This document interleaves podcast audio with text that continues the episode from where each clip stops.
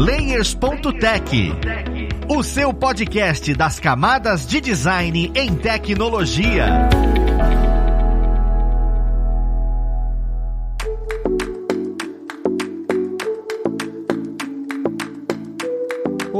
Ouvintes! Eu sou o Luiz Lima, designer e professor aqui na plataforma Lura, e vamos para mais um Layers.tech, o seu podcast das camadas de design em tecnologia. E no papo de hoje nós vamos falar sobre softwares gráficos open source. Sabe aquele software que você olha e fala: caramba, eu consigo editar uma foto de forma gratuita, eu não quero ter que comprar o Photoshop. É sobre esse tipo de ferramenta que nós vamos entender um pouco. Vale a pena, não vale a pena, como é que o mercado vê e quais as dificuldades que a gente tem ao utilizar esse tipo de software. E vamos lá para a conversa conhecer quem vai ajudar a gente nesse papo. Nós temos como convidado hoje o Bruno Leandro, ele que é designer freelancer e videomaker, trabalha muito com essas ferramentas open source e vai auxiliar a gente aqui. Seja bem-vindo, Bruno. Ah, é um prazer poder estar aqui, obrigado pelo convite. Que realmente possamos aqui mostrar um pouquinho desse mundo open source, né? Que não é somente o Photoshop, mas que a ferramenta seja maravilhosa, mas existe outras ferramentas que a gente pode trabalhar. O prazer é nosso ter sua presença. E juntamente com o Bruno, nós temos o Felipe Laboriou, ele que já foi convidado aqui no Layers e é designer, professor na plataforma Lura também e vai auxiliar a gente nesse papo. Seja bem-vindo, Felipe. Fala, Luiz. Obrigado mais uma vez pelo convite e vamos lá trocar uma ideia com o Bruno a respeito dos open source aí. Eu queria iniciar a conversa já definindo aqui que open source é um pouco diferente de free, né? Às vezes a gente acaba confundindo isso. A gente tem bastante software que acaba sendo free, só que você não tem tanta liberdade dentro dele. Acredito que o open source, a comunidade tem uma liberdade ainda maior dentro dele, que pode construir determinadas ferramentas para o software, consegue criar determinadas soluções que a gente nunca imaginou. Ou eu tô enganado com isso? Vocês já tiveram essa situação em que, cara, você olhou e falou, pô, não tem essa ferramenta. Passou um tempinho, alguém olhou e, e falou, caramba, eu desenvolvi essa ferramenta para dentro do software X, um software free que você está utilizando. É comum isso acontecer ou essa minha concepção tá errada? Eu acho que é comum as pessoas pensarem nisso, pensar que o software livre talvez é, é muito limitado, tem esse pensamento também de que ele é muito limitado e que realmente não tem como ser um bom designer, não tem como ser um bom videomaker utilizando essas ferramentas, quando na verdade tá errado isso daí, né? Eu sempre penso assim, um bom designer, ele usa boas ferramentas, mas se você der uma ferramenta que talvez não seja aquela que é total, que ela é realmente magnífica, ele vai conseguir aplicar da mesma maneira aquilo e traduzindo isso aqui seria usar o Photoshop ou usar o GIMP. Existe uma diferença enorme entre os dois programas. Realmente, o Photoshop é incrível, mas dá para fazer as mesmas coisas no GIMP da mesma forma. Aproveitando o que o Bruno falou e respondendo ao Luiz, de fato, essas ferramentas pagas, né, o Photoshop, que é o carro-chefe da Adobe, talvez, e é mais famoso, é de fato um pouco mais capaz que o GIMP, mas ainda assim você consegue, como o Bruno falou, fazer, se não exatamente igual, de uma maneira muito parecida. A respeito da sua dúvida sobre a, a, colaboração dos usuários, né, da ferramenta open source, hoje mesmo, por exemplo, eu estava preparando material para um curso que eu vou dar em breve aqui na Lura, eu me deparei com uma dificuldade que é sabida, né, imagino quase todo mundo que use o Inkscape, que é o fato da ferramenta tanto não exportar múltiplas páginas, né, ele só tem uma página, quanto trabalhar dentro do campo de cores CMYK, né, ele só trabalha com o modo de cores RGB, ele não tem as cores para impressão. E aí fuçando na internet e na própria página do Inkscape, né? Inkscape.org, se não me engano, é o endereço. Você tem lá um, um plugin criado, se não me engano, por indianos que permite justamente você fazer exportação de múltiplas páginas a partir de um arquivo de uma página só e trabalhar dentro do CMYK, não ficar limitado ao RGB. De fato, você tem que procurar um pouco a mais para conseguir resolver o seu problema, mas é viável, né? Você fica um pouco limitado no primeiro momento, né? No caso, o Inkscape seria seria um substituto, digamos, do Illustrator, mas você consegue ainda assim trabalhar. E o fato de ser colaborativo ajuda muito. Isso que o Felipe falou, só pegando um detalhe importante, realmente a comunidade ela é extraordinária. Quando existe um problema ali de não existir uma determinada ferramenta que existe num programa mais, mais potente, diríamos assim, a comunidade vai lá, se junta, começa a se organizar, começa a ir lá produzir, a ver como poderiam solucionar aquilo ali e acabam vindo uma solução. Não da mesma forma que nem o Felipe falou, como esses outros programas programas fazem, outros softwares fazem, mas consegue sim fazer também. Pô, a ideia então é que inclusive desenvolvedores acabam fazendo parte da comunidade, porque você mexe por trás ali um pouco com codificação e tudo. Eu senti que vocês falaram, a gente já comentou aqui GIMP, Inkscape. Eu queria deixar bem elucidado logo de cara, antes da gente continuar, quais os softwares open source que são mais aceitos e têm uma comunidade maior. Fazendo alusão rápida, né? Uma alusão bem simples. Tipo, ó, a gente tem, sempre falando da Adobe, porque ela domina muito o mercado, né? A gente tem o Photoshop. Se eu vou pegar alguma referência do Photoshop, eu pego a Affinity Photo, só que é tudo pago. Se for falar desse software, para mexer com foto, gratuito, o que que eu tenho? Para mexer com vetor, gratuito, o que que eu tenho? Para mexer com vídeo. Eu gostaria de elucidar um pouquinho qual é essa gama de softwares que a gente tem, para quem tá escutando a gente já conseguir olhar e buscar esse software no momento em que ele terminar o episódio, né? Vocês conseguem dar uma lista rápida assim sobre isso? Bom, edição de o GIMP, né, como a gente já falou, acredito que seja a melhor alternativa para trabalho com arquivo vetorial, o Inkscape. Inclusive o Inkscape foi onde eu aprendi a trabalhar com vetores, depois a gente pode até falar mais sobre isso. E diagramação, né, trabalho com editoração, o Scribus, inclusive esses três softwares a gente tem curso lá na Lura. Eu conheço também para trabalho 3D o Blender, né? Para o vídeo o DaVinci Resolve, mas esses dois eu não tenho certeza se são open source, né? O Blender talvez seja, vocês podem confirmar isso se vocês souberem, e o DaVinci eu não sei, eu acho que não é open source. Tem alguma outra em sua mente aí, Bruno, que você lembra? Então, Felipe, eu tava pensando realmente o GIMP para tratamento de imagens, né? Temos a edição de, de vídeo, seria o Candelabro, por exemplo, seria um substituto do Premiere, teríamos outros, o Olive é um programa também para edição de vídeo. Inkscape eu tenho, na verdade eu não conheço outro, só o Inkscape mesmo, e realmente me supre muito, eu acho que é por isso que eu só uso ele. E eu acho que o, o Blender sim, para tratamento 3D, é um dos softwares que tem ganhado realmente mercado por ele estar tá evoluindo, né? E ele é realmente open source. Tem outros também, por exemplo, o Envy 2D, que é um projeto que está começando agora, está ganhando a comunidade, um, um pouco da comunidade já. E realmente eles já estão desenvolvendo, é um programa para fazer animações 2D, é muito bacaninha. Eu já fiz vários projetos nele também.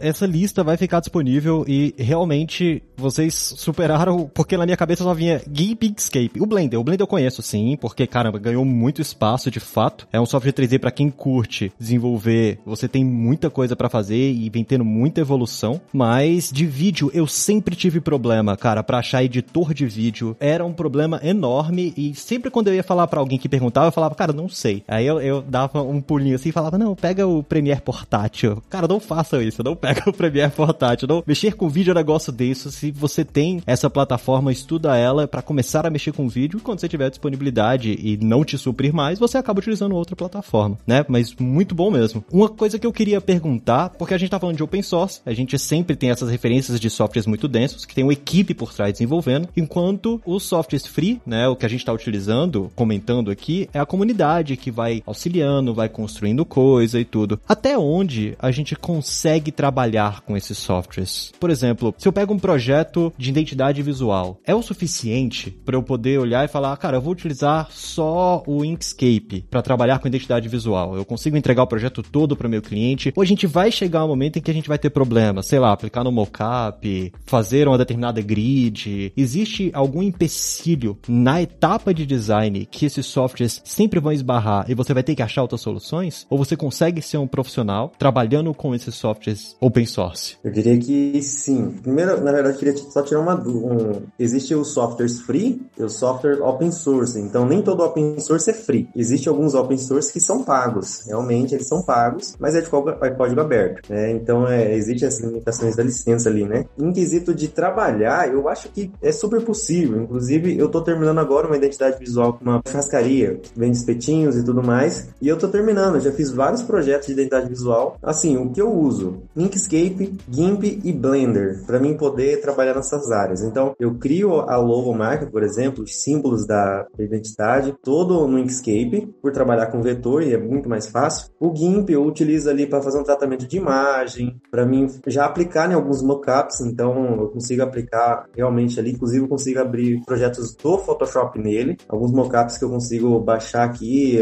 colocar aqui e rodar tranquilamente, não vai funcionar da mesma maneira como no Photoshop, lógico, mas consegue sim abrir projetos do Photoshop também no GIMP. E o Blender, quando eu preciso preciso criar uma coisa do nada, um cenário do nada, um objeto, algum elemento do nada ali que eu preciso realmente criar de maneira única para aquele cliente. E aí eu vou lá e crio. Então eu uso essas três ferramentas, principalmente para identidade visual. Para as redes sociais também, para edição de vídeo, dá para usar também só o Blender para trabalhar com vídeo. Ele poderia ser uma alternativa ao After Effects e ao Premiere ao mesmo tempo. Então o Blender, além de trabalhar com, com os elementos 3D, ele também possui um editor de vídeo dentro dele. Então dá para fazer várias coisas bacanas dentro desses programas, né? Isso não limita o trabalho realmente do profissional. Complementando o que o Bruno disse, ô Luiz, a gente tem inclusive lá na Lura, fazendo um jabazinho de novo, é uma formação minha, no caso, de identidade visual só com softwares free. Então a gente faz o trabalho 100% do zero, a criação do logo, montagem das peças de comunicação visual, aí tudo aquilo que diz respeito, grafismos, padronagens, tratamento de imagem, caminhando em Inkscape, né, nesse primeiro momento de criação do logo, como o Bruno falou, é uma ferramenta mais bem acabada para esse tipo de tarefa, depois partindo para o GIMP e finalizando esse processo todo no Scribus, que eu falei anteriormente, né, que é um software de diagramação de texto que a gente faz manual de identidade visual. Então, sim, é perfeitamente possível você ser capaz de entregar um trabalho profissional com essas ferramentas. Você talvez fique um pouco limitado em alguns momentos, por exemplo, o GIMP não tem o objeto inteligente, o Smart Object do Photoshop, por exemplo. Isso pode ser um pouco chato para você fazer mockup, como você perguntou mais cedo aí, né? Mas você vai conseguir entregar, até porque, como o Bruno mesmo falou, você consegue abrir arquivos de Photoshop no GIMP. Então, a pessoa está começando a mexer, quer iniciar por esses softwares, não tem problema nenhum você começar por eles e continuar trabalhando com eles.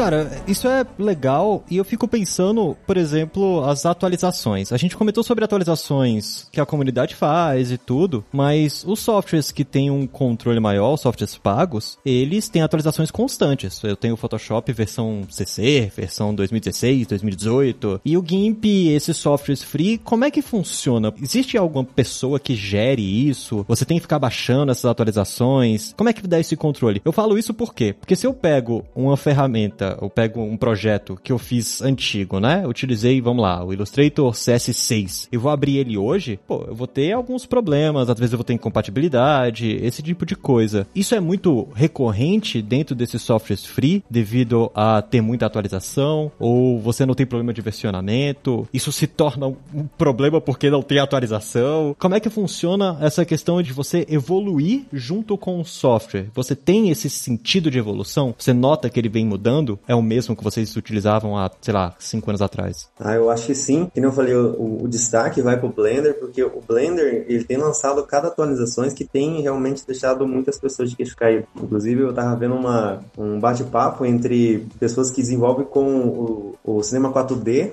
e estavam ali conversando com pessoas que trabalham com Blender, realmente, com a Motion Graphics, né? E aí as pessoas falaram sobre as possibilidades e, e tirando as dúvidas deles, e realmente o software tá incrível, tá incrível, a ponto ser comparado com o Cinema 4D, que dá para fazer tudo com o Cinema 4D dentro do Blender também. Esses softwares que nós temos aqui, eles recebem atualizações, não é tão constante, mas recebem atualizações, são melhorias, cada vez vai evoluindo sim. O Inkscape, por exemplo, acabou de sair a versão 1.1, se eu não me engano, acabou de sair a versão dele, meu computador atualizou sozinho. Talvez tenham, eu uso também Linux, né, no caso. Eu não uso Windows, então saí do Windows, vim pro Linux, porque eu queria realmente deixar, não craquear mais nada na minha vida. Não queria craquear mais o, o Windows, não queria mais craquear o Photoshop. Na verdade, usei Photoshop acho que uns seis meses só. Não queria mais craquear o Premiere, não queria mais craquear nada. falei, não quero coisar, não tenho dinheiro para pagar agora, vou procurar uma solução. E aí conheci o mundo open source. Então já uso o Linux, que é open source, uso os programas todos aqui e consigo trabalhar realmente tranquilo aqui com eles. Com a mudança das versões, com a sua pergunta, respondendo ela, às vezes dá uns probleminhas sim, de compatibilidade, um arquivo talvez que você geriu numa versão antiga,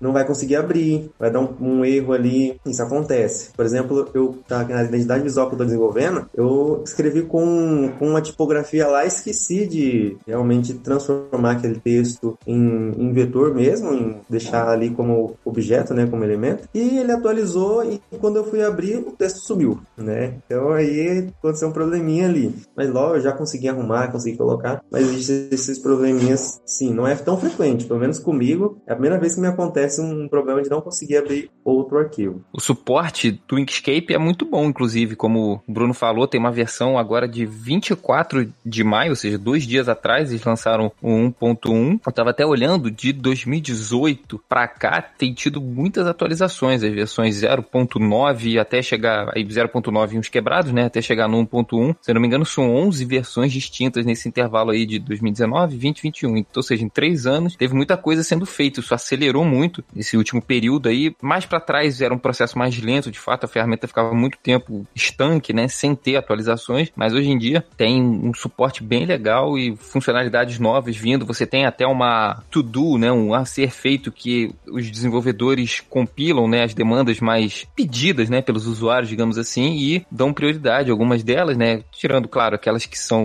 a raiz do programa mesmo, que dão crashes e problemas desse tipo, mas assim, funcionalidades, digamos, extras, eles também estão atentos e vão incluindo, né, nesse road line aí para frente que eles organizam geralmente. Então, o suporte é legal e toda hora tá oferecendo coisa nova, atende bem, como a gente já falou. Cara, eu amo gravar os episódios porque toda vez é uma coisa nova que aparece para mim. Você comentou, Bruno, que utiliza o Linux e, cara, há muito tempo eu tenho o problema de olhar e falar para quem utiliza Linux utilizar, por exemplo, o pacote Adobe, porque a compatibilidade é, é, é horrível, não funciona. Eles precisam achar jeitos e trejeitos e simular o Windows. E tá aí uma saída, né? Utilizar o open source é algo que no dia e no momento em que eu precisei me veio a solução, só que às vezes a gente esquece. Essa é uma das paradas. A compatibilidade desses open sources com essas plataformas é muito boa. Eu sei que funciona no Windows e no Linux. Eu não sei como é que é no Mac. Vocês têm alguma ideia se essas ferramentas elas funcionam tranquilo no Mac ou, ou se elas têm algum tipo de problema? Eu comecei a usar o Inkscape, Luiz, no Mac, inclusive estava na faculdade na época, ou seja, mais de 10 anos atrás, e aprendi a mexer primeiro no Inkscape, porque à época o professor que deu o curso de edição de vetores, né, e criação de arquivos vetoriais, ensinou a gente tanto o Inkscape quanto Illustrator. E aí, na época eu tinha um computador Mac, eu baixei o Inkscape e funcionou tranquilamente. Então ele roda aí nos três principais sistemas operacionais, né, no, no Windows, no Mac, no Linux, como o próprio Bruno usa, né. Então não tem problema. Se quem tá ouvindo a gente por acaso tem Mac e quiser baixar, pode baixar que funciona tranquilo da mesma forma que funciona nos outros sistemas. Pelo menos no caso do Inkscape, né? Os outros softwares eu já não mexi no Mac, não sei dizer com certeza. Cara, esse é um ponto muito positivo para esses softwares. Só que, beleza, a gente tá falando ponto positivo, coisa bonitinha, só que eu queria entender sobre o peso desses softwares. Porque hoje, se eu abro o Photoshop no meu computador, cara, vem uma quantidade de processo absurdo. Então eu preciso ter uma máquina que suporte isso. Esses softwares free, eles estão correndo para poder alcançar não 100% essas ferramentas que são pagas, mas eles tentam evoluir, eles tentam trazer novas ferramentas. Isso necessita de mais memória do seu computador. Como é que você consegue trazer para mim um PC que consiga desenvolver isso? A quantidade de vezes que dá crash, é necessário a gente ter muito cuidado com isso, é fácil de perder um projeto, corromper, porque isso é o que eu mais tenho medo desses softwares que são free. Ter essas pequenas coisinhas que é muito denso da programação da ferramenta e você acabar se perdendo ou tendo uma frustração dessa. Essa frustração já aconteceu com você? Você tá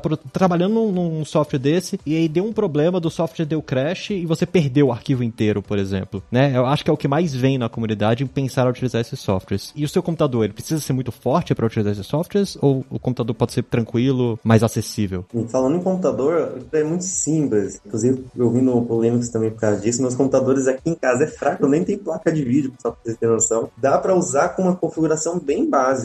Bem básica você consegue usar. Lógico que você não vai conseguir também fazer esses trabalhos extraordinários. A gente também tem que avaliar isso. Entregar uma imagem no GIMP com alta qualidade, realmente ali manipular todas aquelas partes sem travar. E também não dá. Mas dá sim para você trabalhar com, com, uma configuração com aquele computador mais antigo, que está guardado. Eu tenho um notebook aqui que a minha sogra me deu e eu acho que ele deve ter uns 7 anos para mais. Trabalho com ele tranquilo, abro nele, mexo. Eu tenho meu desktop aqui hoje também. Não é uma configuração lá, essas coisas, mas realmente eu tenho aqui uma configuração básica e dá para trabalhar tranquilo com ele. É, eu nunca tive problemas com essas ferramentas de perder arquivos. O crash em si, ele acontece com certa frequência, principalmente no Inkscape. Se você vai pedir um pouco mais da ferramenta, se você vai trazer uma imagem, por exemplo, né, montando uma arte, você traz uma imagem que tem uma resolução maior, você vai aplicar alguns efeitos, né, nas próprias extensões que o software te oferece, filtros, coisas desse tipo, você pega um pouco mais, né, capacidade de processamento do seu computador e às vezes o software até demora um pouco. Então, você tá, enfim, trabalhando, aí você precisa dar um zoom, aí ele dá aquela carregadinha um pouco mais lenta e tal, mas não, pelo menos até o momento, nunca experimentei nada que desse um, uma quebra no meu arquivo e eu perdesse ele para sempre, porque geralmente se dá algum defeito, se dá algum crashzinho, ele salva uma versão de segurança, no caso do Inkscape. Então, você quebrou o arquivo, deu crash, né, e aí automaticamente ele salva uma versão de segurança, o sufixo, né, a terminação do arquivo com a hora que você, a data e a hora que você estava mexendo. Então, nesse sentido, é bem tranquilo. Agora, problemas existem, né? Como a gente tem falado aqui esse episódio todo, né? Ele não tem aquele suporte todo das ferramentas pagas, então algumas funcionalidades, de novo, aquelas que exigem um pouco mais, podem dar problema, mas ainda assim você consegue contornar e às vezes dá problema, você abre o arquivo de novo e aí não dá o problema de novo. Então, pode ser que tenha sido algum erro interno, alguma coisa que você fez antes, enfim, pode dar o problema, mas nunca perdi arquivo nenhum. Não sei se o Bruno já chegou a perder, porque ele mexe em outros programas, né? Como o Blender, ele citou em uns de vídeo. Não sei se ele já teve problemas nesse, mas nesses programas mais tradicionais, digamos assim, né? O GIMP, Escape, nunca tive problema não de perder arquivo. Eu também nunca tive problema assim, de perder totalmente meu arquivo, nunca mais consegui abrir ele. Mas de não conseguir abrir por o computador não aguentar, por exemplo, esse dia eu fui fazer um, um 3D no Blender e demorou 10 horas para renderizar uma imagem fazer um render de uma imagem. Então demorou 10 horas, porque a minha configuração ela, pô, mas deu pra fazer? Deu pra fazer. Demorou, travou tudo aqui, eu deixei ele aqui rodando, né? Mas existe sim essa dificuldade assim. Mas eu consigo suprir, sempre quando eu falo no meu estilo de trabalho, as pessoas também pensam assim, as próprias pessoas que utilizam essas ferramentas. Eu utilizo o Inkscape só para trabalhar com vetores. Eu não faço manipulações de imagem nele, porque eu sei que em uma hora ele vai dar prego por causa disso. A ideia do Inkscape, ele foi pensada para vetor. Então o que, que eu faço? Eu crio a imagem, trabalho toda a imagem no GIMP e faço a importação por link direto no Inkscape. Ou seja, qualquer atualização que eu fazer naquela imagem, seja no GIMP, qualquer outro software, eu conseguir fazer a atualização ali, ele vai atualizar no Inkscape para mim automaticamente. Na hora que eu abrir a imagem ali no Inkscape, ele vai atualizar. Então, de certa forma, existe uma compatibilidade ali entre esses dois softwares. E isso é muito bom para mim. Por exemplo, eu vou criar a apresentação agora para essa cliente, então eu vou criar as imagens no GIMP e vou jogar no Inkscape fazendo link e vou trabalhar tranquilamente, sem ter peso, no meu software sem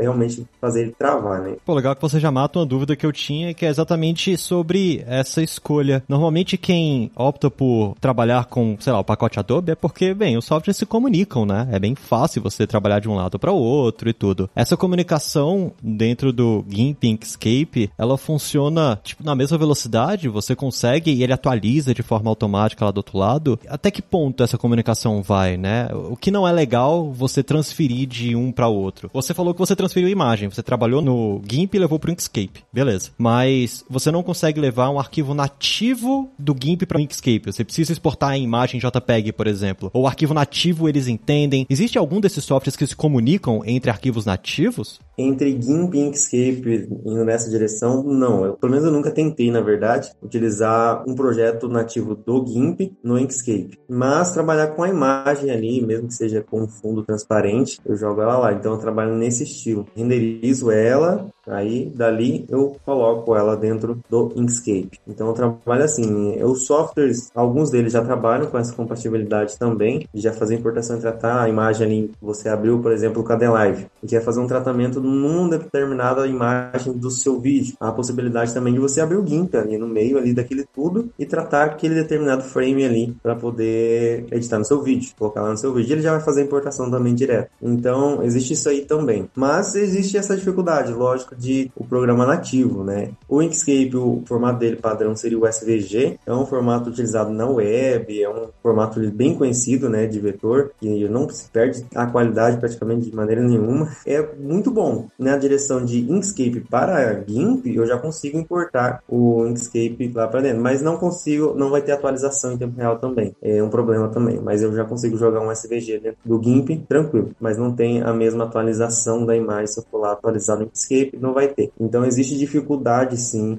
nessa parte da compatibilidade. Eu acho que é uma coisa que os desenvolvedores estão tratando, a comunidade está buscando desenvolver, né? Mas por enquanto ainda ainda deixa um pouco a desejar. Você comentando sobre esse formato nativo do Inkscape sendo SVG, eh, me vem ainda na cabeça que quando você trabalha com esses softwares free, você tem que ter uma profundidade de conhecimento um pouco maior, porque o SVG de fato é um formato nativo vetorial. Qualquer software, software 3D inclusive entende SVG, então quanto mais você entende a base de uma renderização, a base de como esse arquivo é criado, porque é necessário já que é um software free e open source, você tem que entender um pouco melhor sobre como esses arquivos são gerados, você vai inclusive se comunicar melhor quando você for migrar. É claro que isso te dá uma profundidade maior como profissional. É bem legal isso. Então já é uma vantagem de começar a estudar e utilizar essas ferramentas. Queria só comentar um detalhe dessa dificuldade de programa de conhecimento um pouco mais profundo. Realmente, por exemplo, um programa como o Blender que trabalha com já é uma dificuldade porque as pessoas já têm aquela ideia de trabalhar com camadas, né? É muito mais fácil para elas. Então, nodes é uma coisa assim que a pessoa bate o olho e fala: Nossa, que susto, o que, que é isso, né? É uma coisa muito feia, diríamos assim. Mas a partir do momento que você domina aquilo ali, nossa, a sua vida com, com um trabalho ali, um aprendizado, o seu, a sua produtividade, ela aumenta muito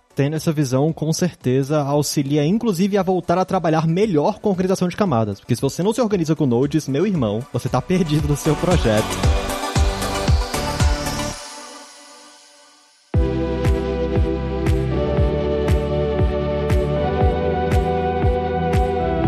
Coisa que eu ia comentar é com relação ao mercado, porque a gente está comentando sobre é, free e open source, a gente pode estudar e aprender e tornar design, só que como o mercado vê isso? Você, Bruno, como freelancer, tudo bem, você consegue produzir o seu projeto e entregar o que você precisa. Mas se você quiser entrar numa empresa, por exemplo, a visão de vocês, você acha que saber essa ferramenta te dá uma vantagem para entrar numa vaga, não te dá vantagem? Porque eu vejo poucas vagas que pedem isso. As empresas acabam não utilizando tanto, mas o conhecimento que você tem nele te auxilia para utilizar as ferramentas pagas caso você entre numa empresa. Se você precisar, por exemplo, a gente está numa época que a gente está trabalhando muito de casa. Você antes ia para a empresa e na no computador da empresa você tinha a ferramenta. Se eu precisar comunicar aquelas coisas que eu fiz lá na empresa na minha casa eu consigo? As empresas veem bem alguém que conhece essas ferramentas? Ou a gente ainda é muito turvo, a gente não tem muito essa noção? Como é que é a visão de vocês para isso? Bom, Luiz, eu acho que se você domina esses softwares, o Inkscape, por exemplo, né, que a gente está falando muito, e o GIMP, você consegue transitar, se necessário for, né, para Photoshop e Illustrator. Tanto que o Inkscape, por exemplo, abre arquivos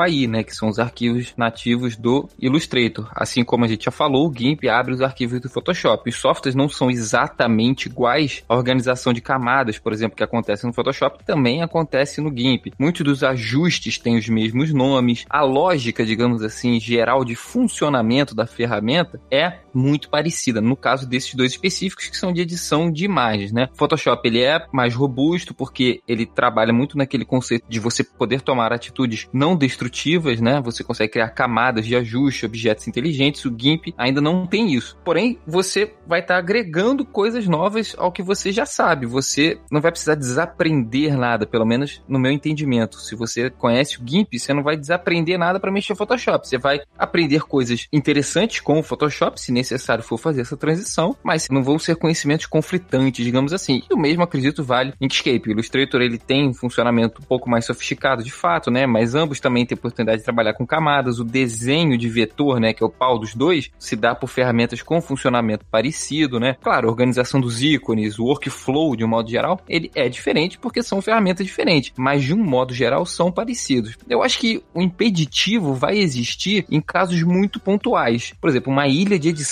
de TV ao vivo. Nesse caso, eu acho pouquíssimo provável que você consiga trabalhar com software free. A empresa precisa daquela garantia de que o software não vai dar pau no momento do programa ser exibido ao vivo, sabe? Nesses casos específicos, a gente pode talvez pensar em outros, mas assim, nesse caso de coisas ao vivo, né, de conteúdo feito ao vivo, que se cobra determinada ferramenta, eu acho que dificilmente você vai conseguir, sendo sincero, ir com um software gratuito. Porém, nessa dinâmica muito de freelance, né, aí, lógico, você pode fazer com que você quiser. Se você precisar numa vaga de emprego, numa vaga de estágio, trabalhar necessariamente com outro software, embora muitas empresas também te deem essa liberdade, você consegue transitar, ao meu ver, com certa facilidade se você domina elas. Não sei o que, que o Bruno acha, mas assim, eu, por exemplo, circulo no software pago, não sou muito melhor do que ninguém e consigo fazer com tranquilidade. Então, acredito que todo mundo também consiga. Eu gostaria de esclarecer duas coisas, né, para quem tá nos ouvindo. Que conceito é diferente de ferramenta.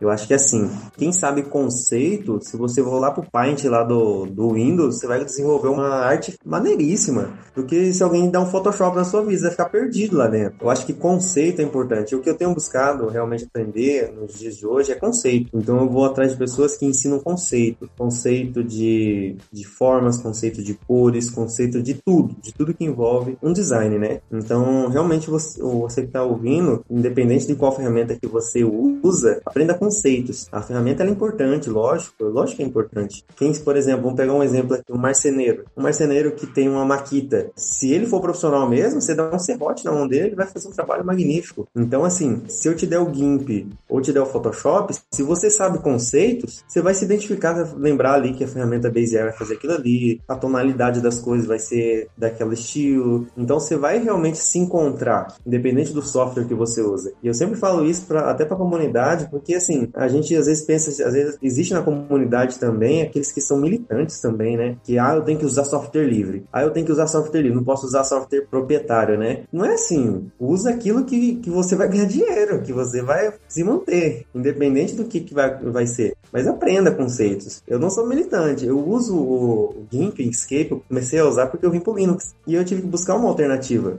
Então eu fui me desenvolver. Hoje, não penso em voltar para Photoshop ou por... Assim, lógico que existe é, limitações, mas não penso num primeiro momento assim. E se a Adobe viesse pro Linux? Seria extraordinário. Talvez eu usaria. Então, assim, a gente não pode também ser militantes, né? Ir lá e falar, ah, eu tenho que usar isso. Tem que ser só software proprietário. Também não é assim também. Vai aprender um pouco software livre, talvez você vai se livrar de uma conta. Olha aí, que bacana. Vai ser bom para você. Conceito é importante, é mais importante que ferramenta. Ferramenta, ela é importante, mas aprenda o conceito por trás daquilo ali. As empresas, como o Luiz mencionou, o mercado, ele não vai pedir para você, ah, eu procuro uma vaga de Inkscape. Eu nunca vi. Eu vi, na verdade, acho que uma vez só. É difícil entrar no mercado utilizando essas ferramentas? Sim, porque elas não são conhecidas. Porque os profissionais que trabalham com ela, eles não divulgam seus trabalhos. E acaba se tornando assim: ah, eu vou migrar para uma ferramenta que eu nunca vi nada produzido com ela. Então eu não vou. Acho que eu não vou. Então, assim, por isso que eu comecei a postar coisas no meu portfólio, a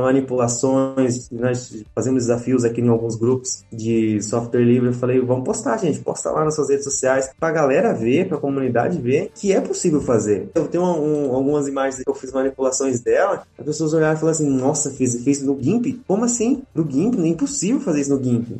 Mas não é, era totalmente possível fazer uma manipulação, mudar o jeito que aquela foto estava. Então, assim, é muito bacana e eu acho que com as empresas, o mercado hoje, ele não vai pedir para você trabalhar com isso. Mas se você mostrar que você é bom com aquilo ali, talvez vai te ajudar muito. É, foi bem legal isso que o Bruno falou, tanto a parte que diz respeito ao conceito, né, que afinal de contas é o mais importante, né, porque se você não tem nem o conceito, a ferramenta não vai vir. A ferramenta é que vai dar vida àquilo que está na sua cabeça, aquilo que é fruto da sua pesquisa, da sua criatividade das suas referências. A ferramenta é muito importante, claro que é, porque sem ela também você não cria nada, mas se você não tiver a base pronta antes, você não vai conseguir um resultado muito interessante. E depois também o que ele falou da divulgação do trabalho. Eu tenho procurado, Luiz, no final dos meus cursos, estimular os alunos, né, a divulgarem o que eles fizeram. Pode ser um projeto pessoal, pode ser um trabalho comercial de fato. Você, por exemplo, upload numa plataforma online como Behance, porque num processo seletivo, digamos, numa vaga que você esteja concorrendo, seja para um freelance, seja para um trabalho de carteira assinada, o que o contratante, de um modo geral, vai se preocupar é o que, que você sabe fazer. Então, assim, se você não mostra o que você sabe fazer, como que ele vai ter segurança de contratar? E eu falo isso porque eu já estive tanto no papel daquele que concorre por uma vaga, quanto já estive no papel do outro lado, né? Daquele que avalia concorrente. Então, num processo, por exemplo, de contratação de estagiário, eu senti muito mais segurança no cara que me mostrou o trabalho dele, eu vi o que ele era capaz de fazer, porque ele trouxe até impresso, mas enfim, que fosse online também, do que o outro concorrente que, ah, eu sei mexer, mas e aí? Você só tem um currículo impresso aqui, um CV? Então é muito importante isso que ele falou, porque essa área nossa, ela é de fato concorrida, ela tem muita gente entrando no mercado, mas assim, se você também não mostra seu trabalho, se você não tem como provar a sua habilidade, seja lá em qual software for, vai ficar difícil. Então, independentemente se é Inkscape, Illustrator, Photoshop ou GIMP, o importante é você ter o que mostrar, você ter os seus projetos pessoais, seus projetos comerciais e, enfim, quando for necessário, eles estão lá, que seja no Behance, que seja no seu Instagram, para você poder mostrar para todo mundo. Você mencionou também por que, que empresas não migram para usar é, software livre. Eu penso assim por causa da segurança, né? Por que as pessoas usam o pacote da Adobe? Porque existe uma certa segurança atrás daquilo ali. Se dá, vamos dizer assim, deu prego no, no projeto dela, ela vai recorrer. Ela tem aonde recorrer. Agora, por exemplo, deu pau lá no, no seu projeto Inkscape. Quem que você vai recorrer? A comunidade? Então, é assim, existem limitações eu entendo também. Como eu falei, eu não sou militante, eu entendo o papel das empresas, do porquê que elas escolhem os softwares que elas têm, porque traz segurança para elas também. Não é só porque elas sabem mexer. Tem grande parte do porquê elas são focadas naquilo ali, elas são produtivas naquilo ali, mas também tem a segurança, né? Eu penso assim, então por que, ah, por exemplo, a Netflix não usa o Blender somente para criar seus vídeos? Porque, não, primeiro, não existe conhecimento de produção através daquilo ali e por causa da segurança também, né? Então, assim, eu vejo que as empresas não migram pela segurança também. É, tem muita coisa que vocês falaram aí que é, eu gostaria tanto de reforçar, é genial. O, o Blender é um exemplo significativo de como a comunidade entregar portfólio feito naquela ferramenta faz ela crescer. Porque para mim, o Blender é uma das ferramentas open e free mais usadas e, e tipo assim, é, é magnífico, cara. O Blender é um que eu realmente acho admirável. E é um ambiente 3D, é uma coisa difícil, uma coisa que não é tão convencional. Se utilizassem e postassem mais sobre as outras ferramentas, talvez elas realmente ganhassem mais espaço, né? É algo bem notável. E Luiz, por que você acha que é extraordinário? Porque as pessoas estão postando aquilo ali. Você vai no Instagram hoje, você vai lá e procura Blender, hashtag Blender, você vai encontrar arquivos magníficos, incríveis mesmo, que as pessoas nunca vão pensar assim, nossa, isso aqui eu poderia fazer nesse software. Então, assim, as pessoas têm que postar. Então, se você que está ouvindo aí, você usa software livre, posta seu trabalho nas redes sociais, começa a colocar nas hashtags mais conhecidas ali, começa a realmente posicionar-se como um designer, como alguém realmente que é profissional. Eu falei aqui, mencionei aqui que eu assisti um vídeo, né, sobre as pessoas conversando aí sobre cinema 4D e Blender, e existe mesmo isso. As pessoas pensam assim que usar software livre é só para criancinha, é só fazer coisas, coisas bobinhas, diríamos assim, só coisas pequenininhas. Mas não, dá para criar coisas extraordinárias, extraordinárias mesmo com esses softwares. Cara, me aquece o coração escutar o, o profissional da área falando desse jeito tão bem da ferramenta. Gostei muito mesmo do papo, eu acho que deu para elucidar bastante para quem tem essa dúvida de caramba, eu utilizo ou não utilizo software livre. Pessoal, tudo vem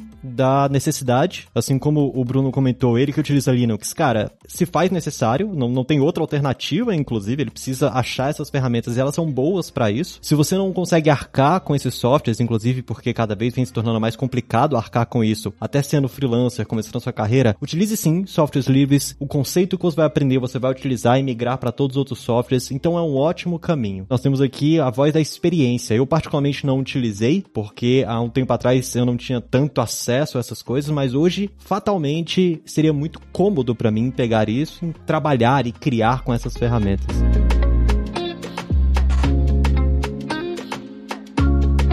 Eu achei bem legal mesmo o papo e eu queria abrir esse espaço para o pessoal que está escutando ver exatamente o portfólio de vocês, entender um pouco do que vocês fazem para poder se inspirar e começar a trabalhar com essas ferramentas, né? Dar aquele primeiro passo. Você, Bruno, onde é que o pessoal consegue achar suas mídias sociais, seu portfólio? Certo. No meu Instagram, é... eu sou Bruno Leandro. Na verdade, todas as minhas redes sociais eu padronizei com esse nome para ficar fácil de encontrar. Então, todas as redes sociais, tanto no, no Behance, eu tô no Behance também. Você me procurar lá, eu sou Bruno Leandro, você vai ver meus trabalhos lá. Já postei os principais que eu já fiz, tenho aqui vários projetos de identidade visual, é... vídeos também, outros projetos variados, né? Tá ali também. Tem um projeto ali que foi um dos primeiros que eu fiz, utilizando as ferramentas. Eu achei o resultado assim, eu falei, eu vou deixar aqui pro ver também, entendeu? No Behance, eu sou Bruno Leandro. No Instagram, eu sou Bruno Leandro. No Facebook, eu sou Bruno Leandro também. Legal. E você, Felipe? Onde é que o pessoal consegue te achar? O que, que você quer apresentar para a comunidade? Bom, o pessoal pode me achar tanto na Lura, né? Nos cursos que eu tenho lá, quanto no meu Behance, que é Felipe Laboriou, meu nome, né? Então lá é que eu tenho esse portfólio. E aí, imagino que o Luiz vai deixar o link, né? Só ir lá que a gente pode também trocar uma ideia. É exatamente isso. Eu deixarei o link desse episódio, nós vamos ter vários links, tanto dessas ferramentas open source, do que a gente comentou, dos links para você ver o portfólio do pessoal. Eu agradeço muito mesmo a presença de vocês dois, um pouco desse carinho que vocês têm pela ferramenta de passar o que, que ela pode fazer, passar isso para quem tá escutando a gente, assim como eu agradeço bastante você ouvinte que está com a gente aqui até agora. E eu vou apenas mais uma vez pedir para você dar aquela avaliação no seu agregador favorito, que auxilia muito a gente a divulgar esse conteúdo, esse material para outras pessoas conhecerem as ferramentas free e open source e dar esse passinho novo, a gente começar a fazer com que elas apareçam mais, porque são muito boas. Mas vamos ficando por aqui. Até um próximo Layers.tech. Um abraço. Fui!